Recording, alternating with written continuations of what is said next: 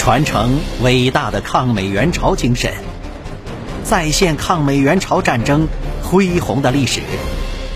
您现在收听到的是由银针观澜制作播讲的《较量：伟大的抗美援朝战争》。关注银针观澜主页及公众号，闻历史风云，观人世沧桑。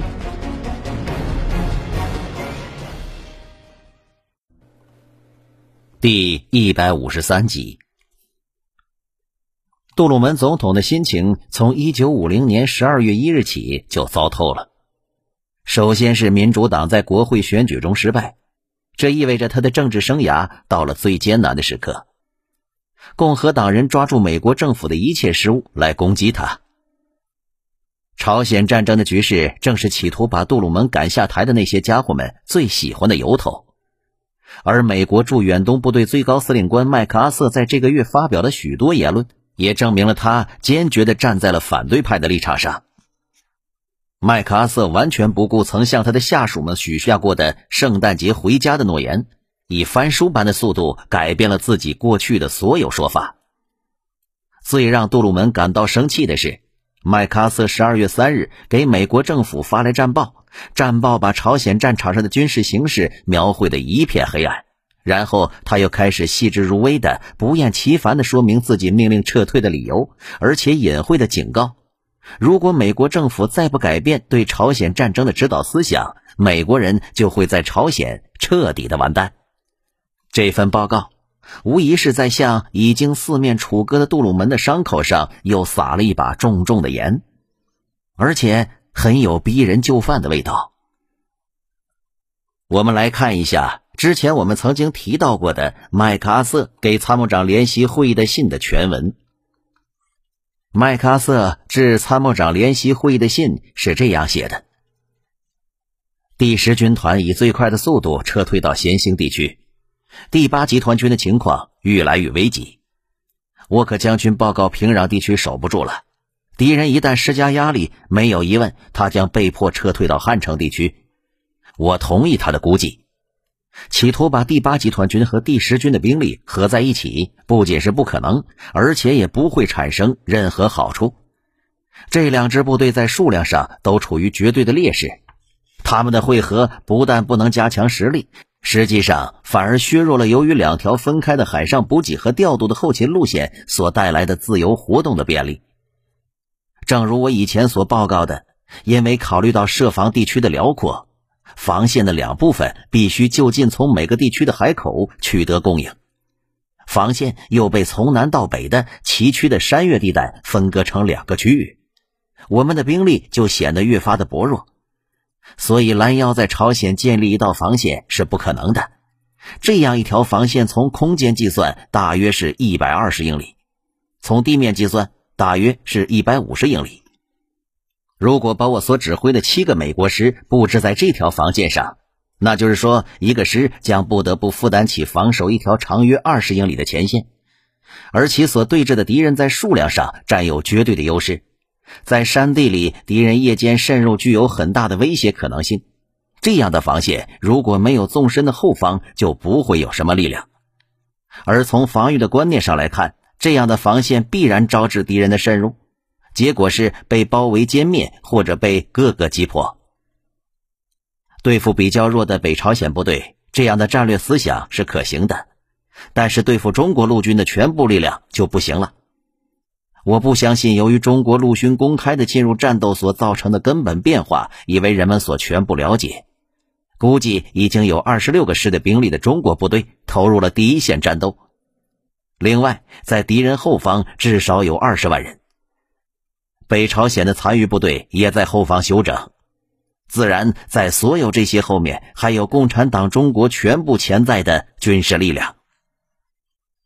对于切断敌人供应系统，山岳地带减低了我们空军发挥配合的效能，而对敌人的分散战术却很有利。加上目前国际战线的限制，这就大大降低了我们空军优势和可能产生的正常效果。由于敌人集中在内陆，因而大大降低了我们海军可能发挥的威力。两栖活动不再可能，而有效的使用海军炮火配合作战也受到了限制。因此，我们各个兵种联合作战的力量大为减低，而双方的力量对比越来越决定于地面部队战斗力的对比。所以非常明显，如果没有最大数量的地面部队的增援，本军不是被迫节节后撤，抵抗力量不断削弱。就是被迫困守在滩头堡阵地里，这样做固然在某种程度上可以延长抵抗的时间，但是除了防御之外，没有任何的希望。这支小小的部队在目前的情况下，事实上是在不宣而战的战争中面对着整个中国，除非积极的、迅速的采取行动，胜利的希望是渺茫的，而实力不断被消耗。以致最后全军覆没，那是可以预期的。截止到目前，本军还是表现了旺盛的士气和显著的效率。虽然本军已经进行了五个月几乎不曾间断的战斗，精神疲惫，体力消耗，目前在我们指挥下的大韩民国军队的战斗力也是微不足道的。作为警察和保安部队使用，他们还有一点用处。至于其他国家的陆军分遣队，不管其战斗效率如何，由于兵力过少，只能起到很小的作用。我指挥的各个美军师，除了海军陆战队第一师之外，现在大约都缺额五千人。这几个师从来没有补充到规定的名额。中国部队是新投入战斗的，组织完善，训练和装备都很优良。很明显，他们处在斗志高昂的状态。此间对局势的全面估计认为，必须从这样一个观点来看待这个问题：在完全新的情况下，与一个具有强大军事力量的完全新的强国进行一次全新的战争。我执行的指示原以北朝鲜部队为对手，由于新事件的发生，这个指示完全过时了。必须清楚的了解这样一个事实。我们以较小的部队，现在面对的是苏联大量供应物资的、加强了的共产党中国的全面攻势。以前那些成功的用来指导与北朝鲜陆军作战的思想，现在继续用来对付这样的强国已经不行了。这就需要重新制定可行的、足以应付现实问题的政治决定和战略计划。在这一方面，时间是重要的，因为每一小时敌人的力量。都在增长，而我们的力量却在削弱。在所有公开的场合，麦克阿瑟高谈的都是另外一套。他还在坚持着说，圣诞节攻势是成功的，因为他迫使中国军队过早的交战，破坏了中国人发动突然进攻的计划，而中国人的这个计划会占领全朝鲜。他极力否认，由于他命令联合国军越过三八线，并且逼近中国边境，从而导致志愿军参战的说法。他也坚决反对把有计划撤退说成是溃败，并且说那些愚昧无知的记者们根本就不知道什么叫做军事，什么叫做技艺高超的撤退。最后，他也没忘再次指责华盛顿祝福了他的手脚。比如禁止他越过鸭绿江打击中国军队，麦克阿瑟说这是导致目前局势的最为关键的因素之一。在杜鲁门看来，麦克阿瑟一再重复他的观点，深深的表明他和共和党的一些头面人物确实有令人怀疑的来往。那么，杜鲁门与麦克阿瑟的分歧就不仅仅是军事方面的分歧了。麦克阿瑟在朝鲜战争中所犯的错误，也就不仅仅是战场上单纯的军事失败。更严重的是，麦克阿瑟也许正在与自己的政敌拉帮结伙。杜鲁门不是总能在面子上维护他的远东司令官的。十二月七日，杜鲁门对所有的政府官员下达了这样一道命令，命令的内容让人一看就是针对麦克阿瑟的。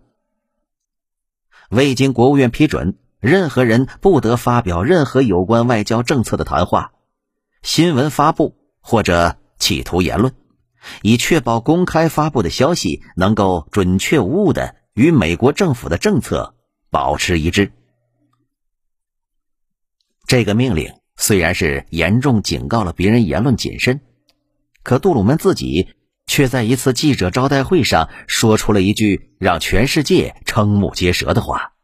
他说：“美国有可能使用原子弹。”尽管没过多久，白宫新闻办公室就发布了一份澄清声明，解释说杜鲁门并没有说已经决定要使用原子弹。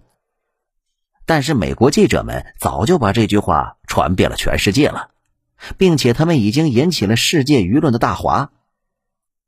所有的人都认为杜鲁门的话意味着，性格本来就难以把握的麦克阿瑟已经被总统授权可以随心所欲的使用原子弹了。全世界都在注视着两个国家的反应：中国和英国。事实上。在战争刚开始的时候，五角大楼就一直秘密研究使用原子弹的问题。当时，原子弹作为一种大规模杀伤武器，而且还是美国人独有的一份武器，那正是解决一切难题的王牌。而毛泽东听到这个消息的时候，他却不以为然的笑了。他对今日成就原子弹的问题曾经说过这样的话：“这是一种恫吓。”一种赤裸裸的讹诈，不要说苏联已经掌握了核武器，就是像对日本一样，也在朝鲜扔几颗原子弹，那杜鲁门也没有义务事先通知对方，让对方先做做准备呀。说来说去，这种做法的实质就是威胁和恐吓。作为具有独特性格的政治家，毛泽东始终相信一个观点，他用这个观点解释一切事物。那就是人的因素是第一位的。他从不相信某种由人发明的物质力量能够战胜人本身。具体到决定战争胜负的主因素，他始终不认为武器的优劣是第一位的。杜鲁门关于使用原子弹的威胁，对于毛泽东来讲，那不过是一种言论罢了。而真正感到恐慌的，是欧洲。